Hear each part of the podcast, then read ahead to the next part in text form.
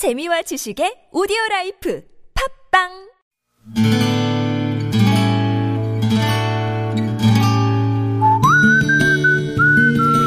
여러분의 기억 속에서 여전히 빛나는 당신이라는 참 좋은 사람. 오늘은 인천시 계양구에 사시는 윤동래님의 참 좋은 사람을 만나봅니다.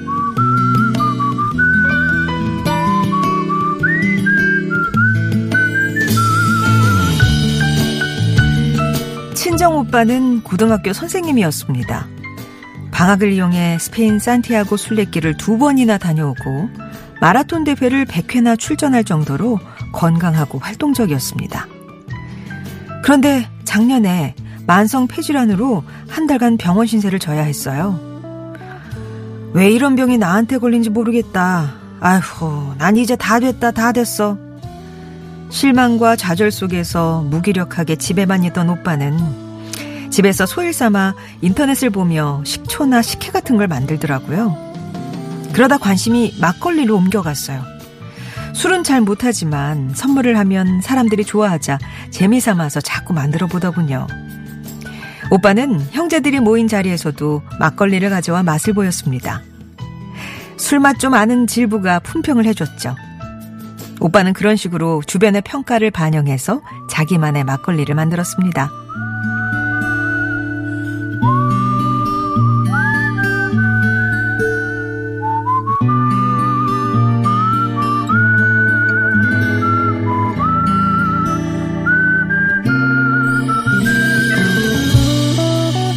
지난 1월 1일 오빠는 한층 깊어진 맛의 막걸리를 선보이며 형제들 앞에서 이런 선언을 했습니다.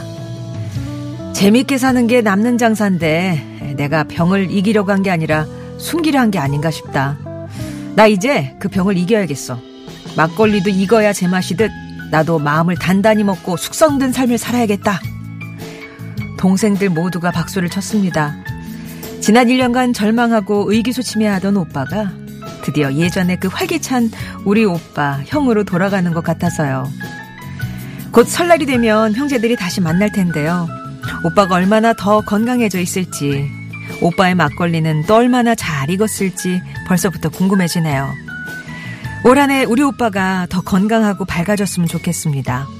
우리 다섯 형제 모두 아프지 말고 의 좋게, 향 좋게 막걸리처럼 잘 무르익어 갔으면 합니다.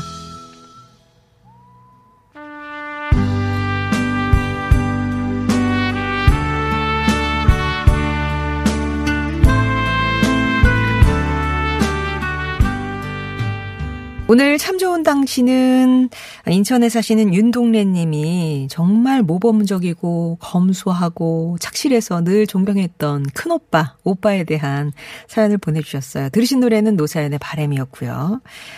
어, 오빠가 그러니까 오남매의 첫째시고 윤동래 씨가 둘째시래요. 그러니까 밑에 동생이 세 분이 있는, 있으신 거죠. 지금 윤동래 님 나이가 예순 아홉이신데 아주 건강하셔서 치과 기공물을 차로 배달하는 일을 하고 계신답니다. 오빠도 교사로 지내시다 정년퇴직을 한 다음에도 여행도 많이 다니시고 또 마라톤 100회 참석을 기념할 정도로 건강은 자신 있으셨는데 그런 분이라 병하고는 되게 안 어울릴 것 같았는데 이렇게 병이 나니까 절망감이 더 크셨던 것 같다고요. 한때 바깥이랑 아예 차단을 하면서 지낸 기간도 있지만 막걸리를 만드시면서 조금씩 변하셨대요. 막걸리를 플라스틱 병에 담아서 거기에 손수 제작한 스티커를 이렇게 마치 상표처럼 붙여서 선물을 하시곤 했는데 받는 사람들이 그렇게 좋아하더라고. 그래서 막걸리에 더 취미를 갖게 됐고 사람들도 만나면서 다시 세상 밖으로 나오셨답니다. 지금은 몸과 마음이 예전처럼 많이 건강해지셨다고 하는데요. 이번 명절에도 모이면 가족들이 윤동래님의 오빠표 막걸리, 아, 이게 더 깊어진 맛이 되지 않았을까? 어, 좀 많이 기다리고 계시다고 하는데, 말씀하신 것처럼 막걸리처럼 숙성된 삶, 예, 잘 익은 삶, 건강한 모습으로 윤동래님의 오빠 또 다른 형제분도 그렇게 건강하고 의좋게 한해 보내셨으면 합니다. 사연 감사하고요. 저희가 선물 보내드릴게요. 좋은 사람들 송정혜입니다. 3부의 시작 이렇게 여러분의 따뜻한 사연으로 함께합니다. 동기간에 이렇게 정 나누는 사연도 참 좋습니다. 애틋한 가족 사연. 또 회사 동료, 친구, 이웃에 대한 이야기. 오랜만에 또 고향 가시면 옛날 어릴 때 친구들 많이 보실 거 아니에요. 아, 또 뭐 많지 않겠습니까? 추억담.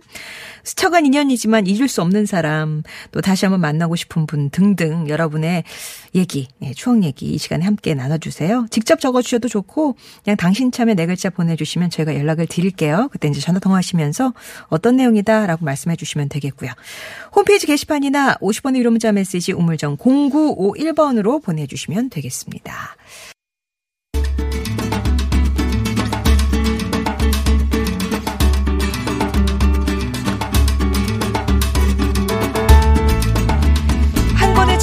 나를 돌아보고 세상을 만나는 시간이죠. 한창원의 책가방 세종대학교 만화 애니메이션학과 한정원 교수님 오셨습니다. 안녕하세요. 안녕하세요.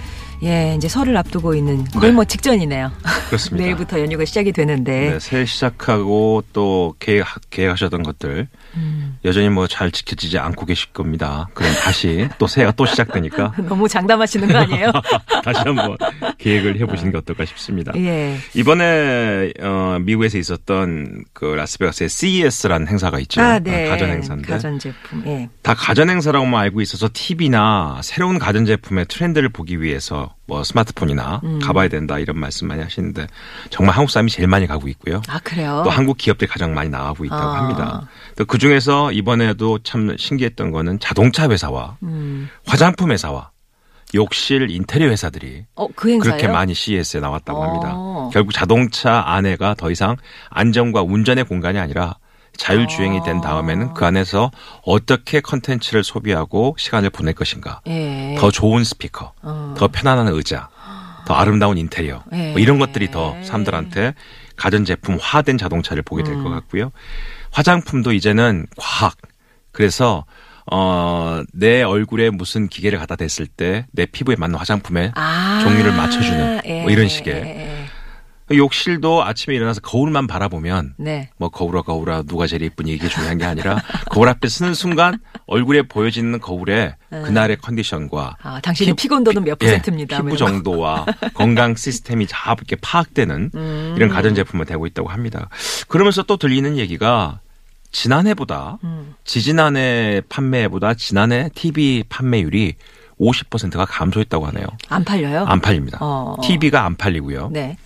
냉장고도 안 팔리고요. 음. 세탁기도 점점 안 팔리기 시작했다. 왜냐하면 1인 가구가 25% 30%를 넘어섰고 2인 가구까지 하면 반이 넘는다고 그러죠. 네. 우리나라. 그러다 보니까 아, 뭐, 시어머니가 집에 오시는 게 싫어서 냉장고 안 산다는 며느리도 있지만.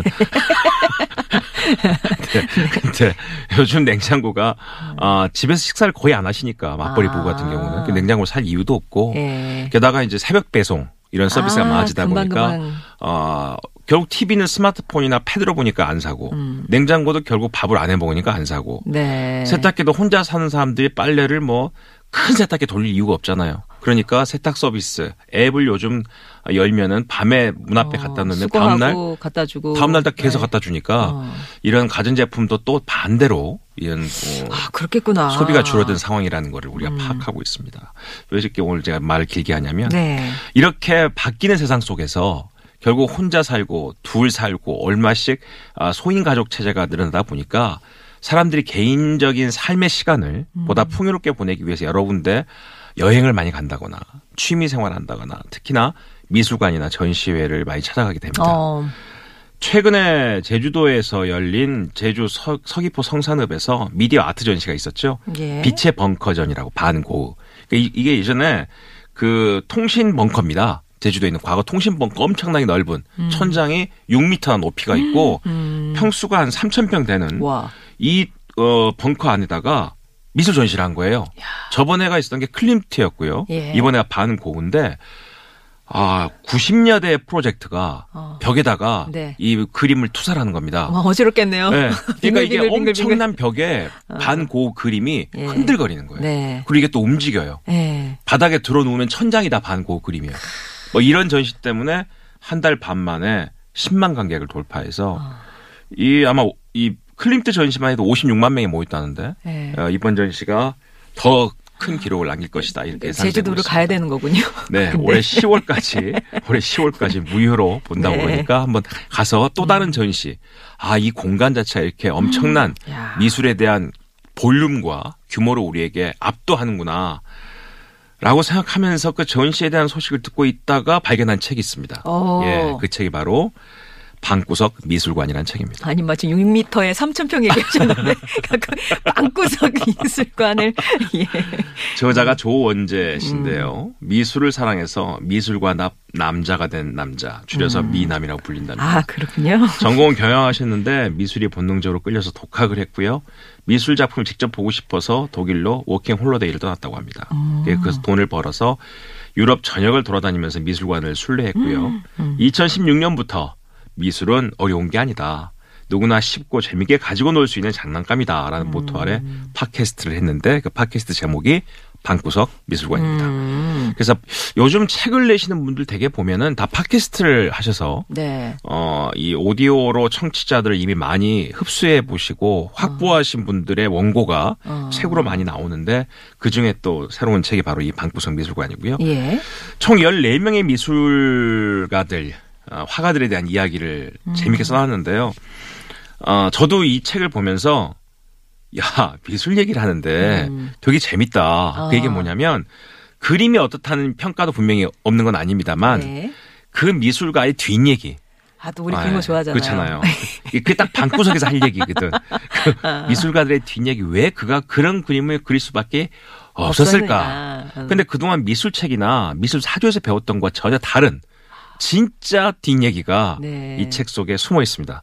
그래서 읽으면서 어, 요거는 다음 모임 때 가갖고 친구들한테 한번 써먹어야 되겠다. 너 이거 몰랐지. 뭐 이런 어. 얘기, 이런 얘기들이 다 모아는 책이어서 오늘 소개를 해드리겠습니다. 네. 아주 유익한 책이고요. 나름대로 미술을 이해하기 위해서 자 여기서 뭉크라는 제가 오늘 소개드릴 화가가 뭉크와 이제 반고우 음. 그다음에 클림트 소개를 할 건데 뭉크의 그 과거의 삶을 책에서 읽고 나니까 야 저 그림이 자, 이 화가가 저 그림을 통해서 우리에게 무슨 얘기를 하려고 하는지를 음. 미술 책에서 배운 것도 아니고 네. 화, 이 미술 평론가가 얘기해 준 것도 아닌데도 불구하고 네. 스스로 아, 깨달아지구나. 이해하게끔 되고 또 그 그림이 매 페이지마다 나와 있습니다. 음. 그러다 보니까 다시 그 그림을 발견하면서 아 이런 뜻이었구나 이 그림이 이렇게 이해하게 됩니다.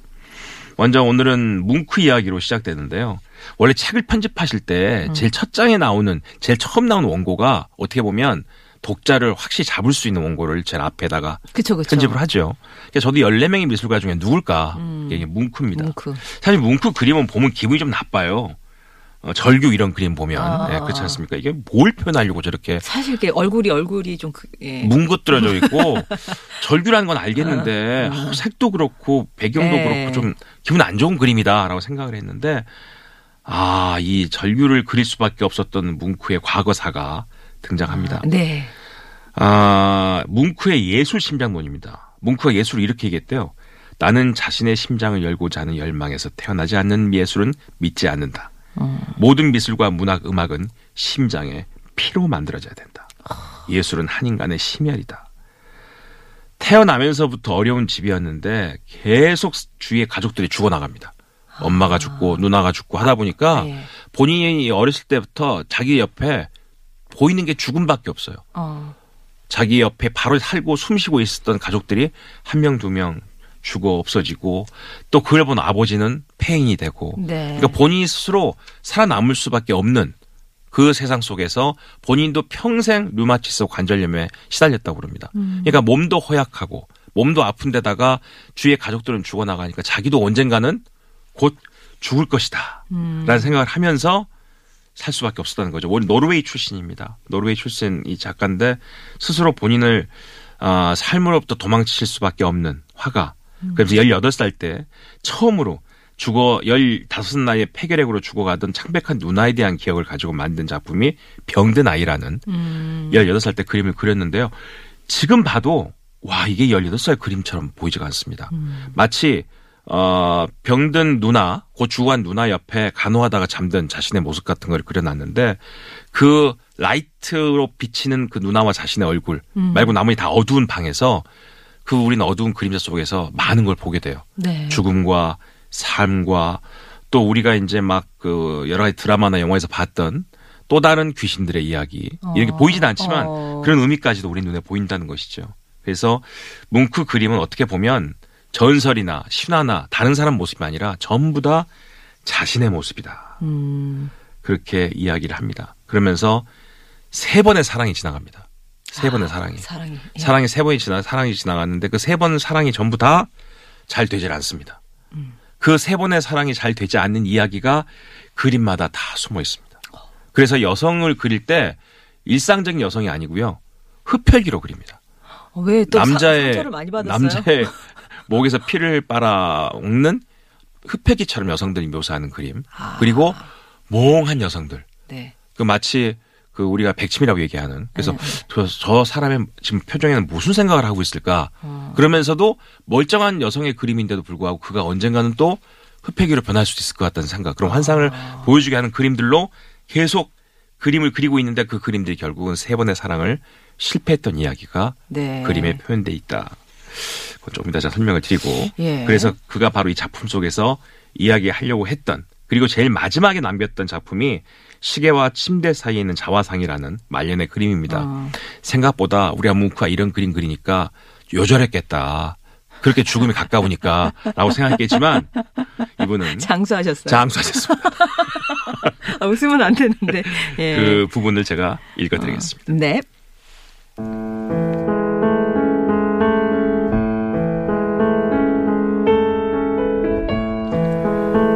평생 절실히 죽음을 피하려 했기 때문일까요? 그만큼 그는 오래오래 삽니다. 대한민국 남성 평균 수명을 상회하는 81세까지 생을 이어가죠. 심지어 1918년 클림트와 실내마저 요절하게 만들었던 스페인 독감에 걸렸을 때에도 끝내 살아남으며 생명 연장의 꿈을 보여줍니다. 정말 병약했던 사람 맞나요? 예술에 대한 열정만큼 죽음을 피하는 열망 역시 그는 거장급입니다. 이렇게 죽음을 피하며 장수했던 그가 그릴 수밖에 없었던 최후의 주제가 무엇인지 혹시 짐작되시나요? 죽음과 자신을 평생 연결했던 그는 늙어가는 자신에게서 피할 수 없는 죽음의 그림자를 마주하게 됩니다. 시계와 침대 사이에 있는 자화상. 세상 떠나기 4년 전부터 홀로 집에서 그린 그림입니다. 이미, 이미 그의 몸뚱이는 왜소해졌고 얼굴은 수척해서 텅 빈 해골을 보는 듯 합니다. 그의 등 뒤에는 젊은 날 그가 그렸을 작품들이 노란색 방 안에서 빛나고 있습니다. 그렇지만 이제 그의 곁엔 시침과 분침을 잃어버린 괴종시계와 초라한 침대 하나가 덩그러니 남아 있습니다. 그의 늙은 어깨는 아무런 저항 없이 충 늘어져 있습니다. 이제 그는 적어도 죽음 앞에서 두려워하지 않는 것 같습니다. 노아와 함께 자연스럽게 다가올 죽음을 그저 조용히 서서 기다리고 있을 뿐입니다. 죽음에서 꽃피기 시작해 죽음으로 막을 내리는 뭉크의 그림, 그의 삶과 예술은 죽음을 먹고 자란 것처럼 보입니다. 그의 작품을 본다는 것은 평소 잊고 지내던 죽음을 한번 소리내어 불러보는 것일지도 모릅니다. 결국에 뭉크의 작품 세계를 관통하는 건 죽음이었고요. 그렇습니다. 시작부터 자기 눈에 어렸을 어. 때부터 봤던 어머니와 누나의 죽음부터 시작해서 가족들의 힘듦, 가난, 그리고 본인이 언제 죽을지 모를 정도로 엄습해온 류마티스, 관절염, 어. 모든 병에 대한 병약한 자신. 그래서 첫 사랑을 하게 됩니다. 네. 연상의 여인을 사랑하죠. 근데 그 연상의 여인이 바로 화류계의 또 판파탈이었습니다. 아이고야. 자신만을 사랑한 게 아니라 많은 남성들을 사랑했던 여성이어서 네. 그 사랑에 대해서 6년 동안에 거의 뭐 그 여성만을 사랑했던 젊은 청년이 음, 첫사랑에 아주 배신을 당하죠. 네. 두 번째 이제 파리로 와서 화가들과 같이 모임을 하게 되는데 그 화가들하고 모임 속에서 가장 친했던 두 명의 화가가 있었습니다. 근데 문득 자신의 고향 친구인 어렸을 때 여자친구가 파리로 그림 공부를 하러 옵니다. 아, 그래서 그 친구들한테 그 여성을 소개하게 됐는데 어렸을 때는 그냥 여자친구였는데 친구였는데. 파리에서 본 순간 여자로 보인 거죠. 어. 그래서 사랑이 시작됐는데 그렇게 데리고 오다 보니 또 그 친구 중에 한 명과 잘못된. 또 돼가지고 예. 그 친구와 결혼을 하게 됩니다. 아, 그래서 더 이상 이제 나는 사랑은 하면 안 되겠다. 나는 내 인생에 사랑은 없다. 음. 운명처럼 사랑을 거부하기 시작했는데 또 세 번째 사랑이 시작됩니다. 근데 이제 이번엔 또 반대로 음. 본인은 이제 사랑에 대해서 두 번씩이나 실패를 했던 사람이라 느긋합니다. 음. 그리고 많이 좀 오래 볼 생각을 하는데 이 여성은 답답합니다. 왜? 왜 이러십니까? 우린 결혼 언제 해요? 난 당신 없으면 못 살아요. 왜 이렇게 속도가 안 맞아? 그래가지고 또 자기한테 너무 매달리니까 네. 또 그런 여성을 처음 만나니까 또 당혹스럽고 멀어지려고 합니다. 그런데 갑자기 그 여성이 죽을 것 같다 몸이 아파서 어. 당신 안 오면 죽을 것 같다. 네. 이렇게 협박을 하니 또 어쩔 수 없이 그 여성의 누워 있는 집에 아파서 누워 있는 집에 갑니다. 그때 그 여성이 갑자기 돌변하면서 총으로 자기를 겨누면서 본인을 겨누면서 네. 나랑 살아주지 않으면 자살하겠다. 라고 또 여성이 막 절규를 하죠. 예. 이제 그 여성을 말리다가 잘못 발사된 총알에 자신의 손가락 하나가 거의 날아갈 뻔합니다. 뻔, 결국- 뻔, 예, 날아갈 그렇습니다. 뻔. 날아갈 뻔합니다. 그래서 결국은 병원에 가서 총알을 빼고 어, 수습을 합니다. 네, 그리고 나서부터는 더 이상 나에게는 사랑이 없다. 질렸어. 뭐. 예. 그리고 이제 혼자 사는 삶을 살면서 예. 그림을 그리기 시작했다.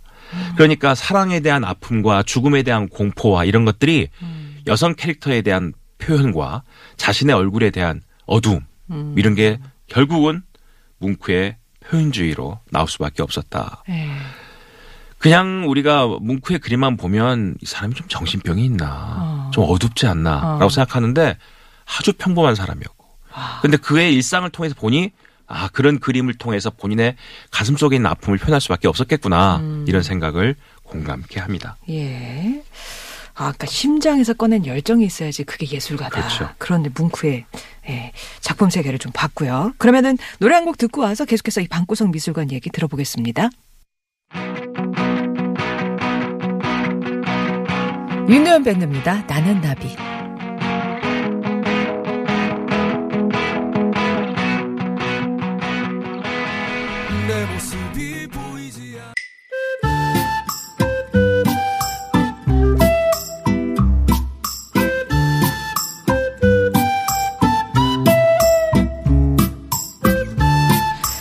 목요일에 만나는 좋은 사람들 한창원의 책가방 오늘의 책은 방구석 미술관 조원재 씨가 쓴 책입니다. 그러니까 이게 팟캐스트에서도 그 같은 내용이 방송이 됐었겠죠. 그렇습니다. 예. 그리고 그 제가 뭉크 소개를 드렸는데 하나 수정할 게 아, 다시 한번 책을 확인해 보니까 파리가 아니라 아. 베를린에서 활동을 했고요. 아, 네. 아까 그 친구들에게 여자친구를 뺏긴 것도 베를린이었다. 베를린이었고 이게 작가가 대여섯 명 책을 읽다 보니까 네. 이게 파리하고 베를린하고 오스트리아가 막 헷갈립니다. 정정해드립니다. 네. 베를린이었고 이 다 소개가 나고 나면 마지막에 더 알아보기라고 한 장짜리 종이가 있는데요. 음. 거기에가 화가에 대한 사조와 어, 작품에 대한 개요를 아주 자세히 한 장으로 정리를 해주고요. 네. 그 마지막에 생생한 목소리로 만나는 그 화가라고 하면서 QR 코드가 있습니다. 또 그 QR 코드를 스마트폰에 대시면 바로 그 어, 팟캐스트를 들을 수 있게끔 아, 예. 정리가 되어 있습니다. 자, 이번엔 빈센트 반 고흐 생전 단 음. 한, 한 개 작품밖에 못 팔았던 정말 인기 없던 작가가 사후에는 전 인류가 좋아하는 음. 그리고 가장 많은 전시회와 가장 많은 기획전을 하게 하는 음. 작가다. 그의 강렬한 노란색, 빨간색 이런 그 인상파주의의 그런 그림들이 어떻게 보면 전시회에 가장 적절하지 않나. 음. 미술을 잘 아는 사람이든 초보자든 간에. 눈길을 확 끌죠. 네, 그래서 네. 아마 우리한테는 반 고흐라는 작가가 더 많이 에, 보여지는 게 아닌가라는 생각이 듭니다. 이 책에서 아주 재미있는 얘기합니다. 우리가 가장 많이 아는 반 고흐의 작품이 밤의 카페 테라스입니다. 음. 그, 어, 카페 테라스, 테라스가 보이는 카페 한쪽 면을 그린 그림인데, 세로로. 뭐, 불빛이 얼마나 노랗게 빛- 빛나는지, 이게 밤인지, 분명히 밤은 밤인데도 불구하고, 아, 정말 화려하다. 가장 많이 썼던 색이 노란색이죠. 어떤 작품, 특히 빈센트 방구의 80, 1888년 프로방스의 건초도미는 아예 노란색을 한 타스를 부어 쏟아부어서 그렸다고 합니다. 어, 그래서 도대체 이거 얼마나 노란색을 좋아하는지 이 사람 왜 이렇게 좋아했을까 노란색을 어, 나 알 것 같아. 네. 그거밖에 없던 거 아니에요? 아, 물감이 예. 이 물감이 뭐 해가지고 그거밖에 안 남았어. 뭐 이런 거 아닐까요? 아 그가 그 의사한테 그렇게 설명을 했대요 네. 노란 높은 음에 도달하기 위해서 나 스스로를 좀 속일 필요가 있었다 노란 어디에 도달하기? 노란 높은 음에 도달하기 위해서 아. 그러니까 다시 말하면 눈에 보이는 게그 정도로 노랗지는 않았지만 아. 나는 정말 높은 음자리의 표에 같은 노란색에 도달하기 위해서 아. 사- 좀 속일 필요가 있었다 그만큼 노랗게 더 그렸다는 얘기죠 네. 자, 이 저자는 그렇습니다.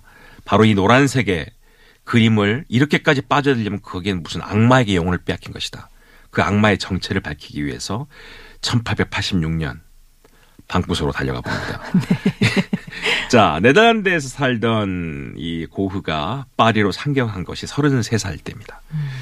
그때 본인보다 먼저 파리를 접수한 게 있었는데 그게 바로 녹색 요정이라고 불리우는 술 압생트였습니다. 압생트. 뭐 요즘은 잘 우리가 모르죠 무슨 소리지.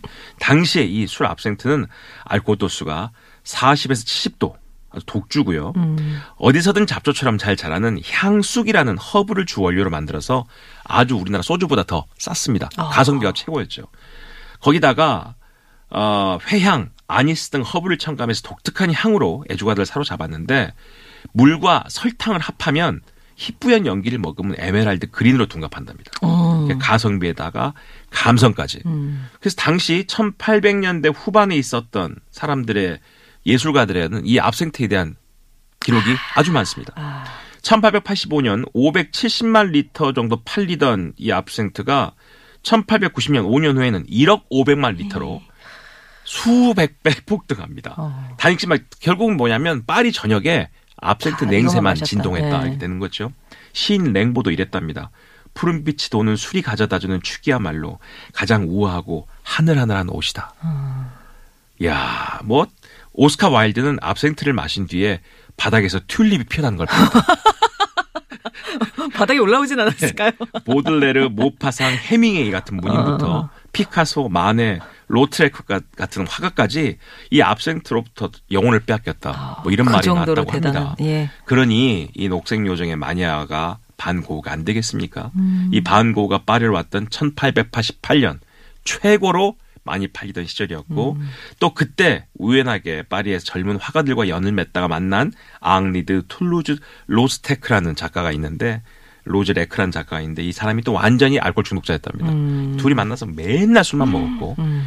재밌는 건 앙리 드 툴루즈 로트레크라는 작가가 그린 그림이 네. 반고의 초상이 있습니다. 아. 바로 이 말씀드렸던 이 술에 취해서 얼큰이 카페에 앉아 있는 음, 반고의. 옆모습을 아. 바로 이 로트레크가 그려서 우리에게 지금도 보여지고 있습니다. 네. 얼마나 둘이 친했나 생각이 듭니다. 자, 파리의 고우가 머무는 2년 반 동안 230점의 작품을 남깁니다. 그런데 이미 파리를 떠날 무렵 그는 알코올 중독자가 돼 있었고요. 결국은 남프랑스 아르이라는 지방으로 어, 일종의 어, 몸을 좀 안정시키고 요양? 요양을 떠나는 네. 거죠. 자, 그런데 이 동생 태우가 원래 이 화상이었죠. 네네. 자신의 그림을 팔아준 화상이었는데 이 아를로 가면서 동생에 이런 편지를 씁니다. 예전에는 이런 행운을 누려본 적이 없다. 하늘은 믿을 수 없을 만큼 파랗고 태양은 유황빛으로 반짝인다. 천상에서 볼수 있을 듯한 푸른색과 노란색의 조합은 얼마나 부드럽고 매혹적인지. 라고 아르라는 지방 남프랑스 도시에 가서 그림을 그린데 전부 노란색 그림입니다. 그림 자체가. 동생한테도 이렇게 노란색에다 뭐 찬사를 보내고 있죠. 알고 봤더니 그 아르이 바로 이, 이 술을 만드는 원재료가 가장 많이 나는 곳이었다고 합니다. 제대로 찾아가셨군요. 네, 압생트의 산진 아르에서 술을 더 마시게 된 것이지요. 아. 그런데 마시고 또 마셨던 이 녹색 요정으로 불리우는 압센트의 주요 성분이 산토닌을 품고 있었답니다. 어. 이 산토닌이라는 성분이요. 중독성이 있어서 사람들이 결국 산토닌 중독 때문에 압센트에서 먹게 되는데 산토닌은 압센트 주 원료인 향숙의 주요 성분으로 과다 복용 시 부작용이 있습니다. 그 병이 황시증이래요. 아. 세상이 다 노랗게, 노랗게 보이는 병. 거예요. 그것 또한 어. 모든 대상을 노랗게 보게 된다는 것이죠. 아, 그 병이 있었군요. 예, 노란색이 아닌 것도 노랗게 보이고 어. 진짜 노란 건 더 샛노랗게 보이고.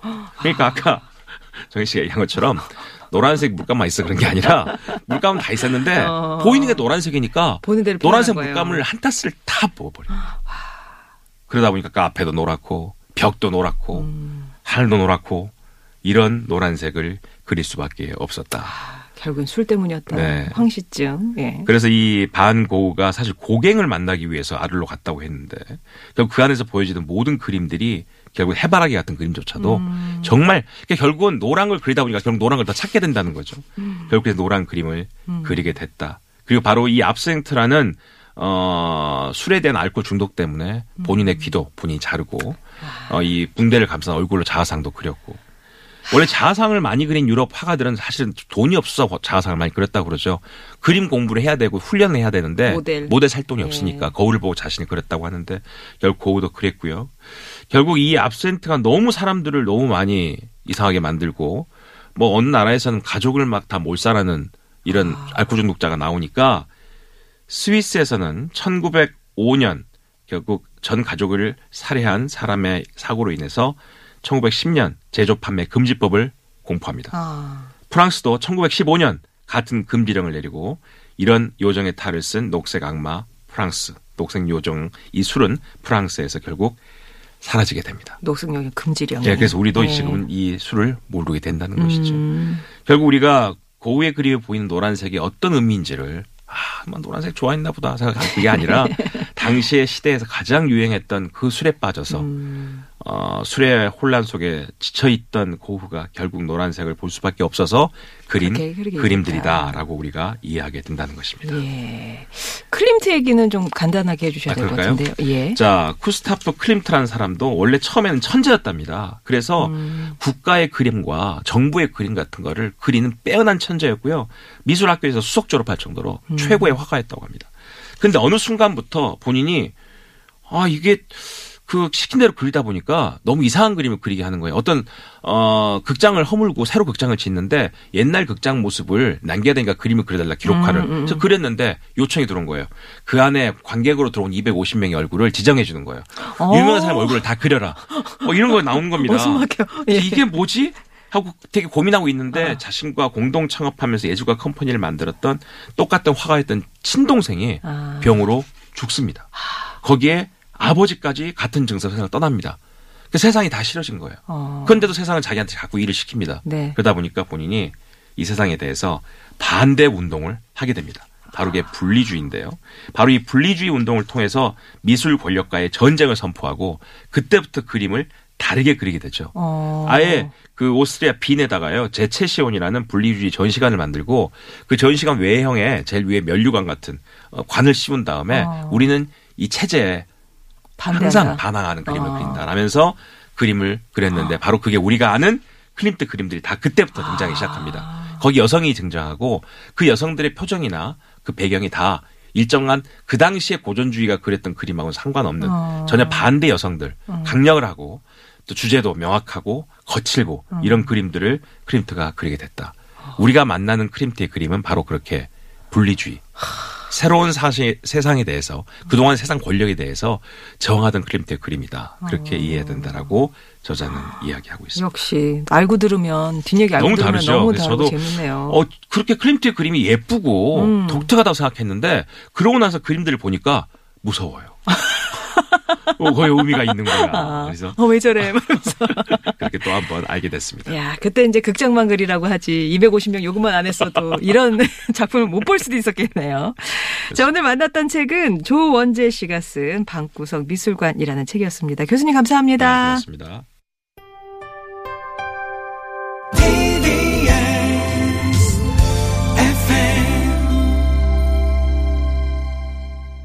우리 마늘민 먼로님이 아 TBS 처음 접하게 된 게 지난해 설 교통방송 때 저희 방송 듣고 시래요. 그 후로 1년 동안 꾸준하게 TBS 청취하게 됐고 이제는 뭐 TBS가 안 틀어져 있으면 일하는데도 뭔가 좀 허전한 느낌이 듭니다. 지금까지 쭉 한 라디오 예, 어플만 줄기차게 듣고 있으시다고 얘기해 주셨는데 뭐 저 정년 때까지 예, 쭉 같이 함께 하시는 거죠? 많이 남아 있습니다. 저희 TBS랑 고정으로 함께 해주시고요. 지금 뭐 귀성길 어, 아, 귀향길이죠. 귀향길 나신 분들 많이 계시는데 남편 아들이랑 고향길 이제 나섰습니다. 아직은 슝슝 가네요. 라면서 3677번님 또 괜찮은 놈님도 내일 아침 일찍 내 고향 완도로 출발합니다. 아버지 뵙고 어머니 산소도 가고 오랜만에 가족 친지 친구들과 술 한잔 마셔야 죠. 예전엔 20시간 넘게 걸렸는데 요즘은 또 길도 좋으니까 10시간 정도 예상하고 갑니다. 아, 완도까지. 잘 다녀오시고 계획하신 거또다 하시고요. 친구들이랑 만나서서 만나서 또 회포도 푸시고 좋은 시간 보내고 오시기 바랍니다. 정말 뭐 전형적인 명절의 모습 그리고 계시네요. 저희도요. 잠시 후 12시 10분부터 어, 1월 27일까지, 그러니까는 월- 월요일 자정까지 TBS 설레결동 특집 방송으로 여러분과 함께 합니다. 가시는 길, 또 오시는 길 함께 안내하면서 옆에 지킬 테니까요. 많은 애청 부탁드리고 저희 좋은 사람들 송정혜입니다도 내일부터 4일 동안 특집 방송으로 이 시간 함께 할 겁니다.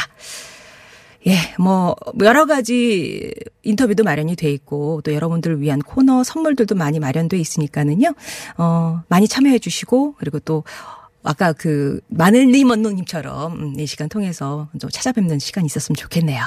김동률의 출발 전해드리면서 인사드리고, 내일은, 예, 특집 방송으로 다시 뵙겠습니다. 고맙습니다.